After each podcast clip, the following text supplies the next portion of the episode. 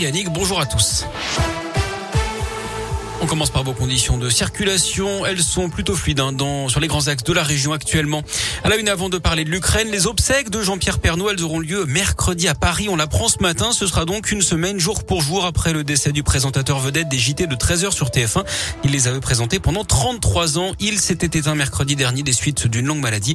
Une cérémonie religieuse se déroulera à partir de 11h à la basilique Sainte-Clotilde dans le 7e arrondissement de Paris.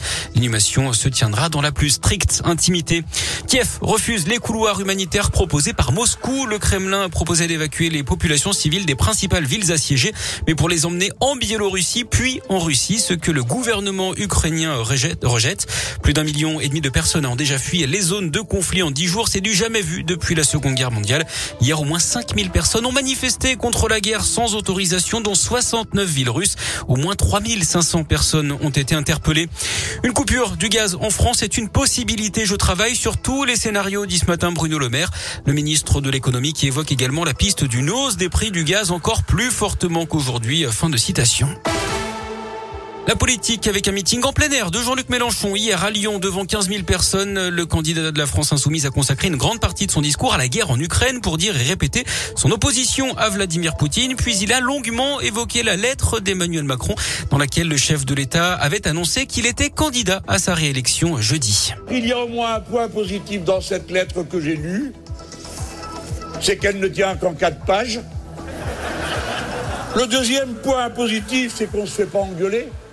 Nous, les bons à rien, les feignants, les extrêmes, ceux qui ne sont rien et qui, même en traversant la rue, ne trouveront pas de boulot.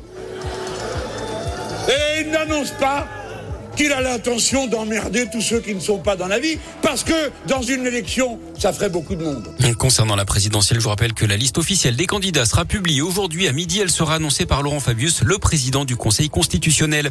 En bref, aussi près de chez nous, cet excès de vitesse en trottinette électrique. Ça s'est passé hier dans le Puy-de-Dôme. Les gendarmes ont arrêté un homme qui circulait à 90 km/h sur son engin dans une zone limitée à 70 km/h. Théoriquement, la vitesse maximale des trottinettes avoisine les 25 km/h. D'après la montagne, il s'agissait d'un modèle spécialisé pour les circuits. Des incidents à la prison de Bourg-en-Bresse. Dans l'Ain, hier, plusieurs détenus ont refusé de regagner leur cellule. 42 d'entre eux ont dégradé du matériel et se sont regroupés dans l'une des cours de l'établissement.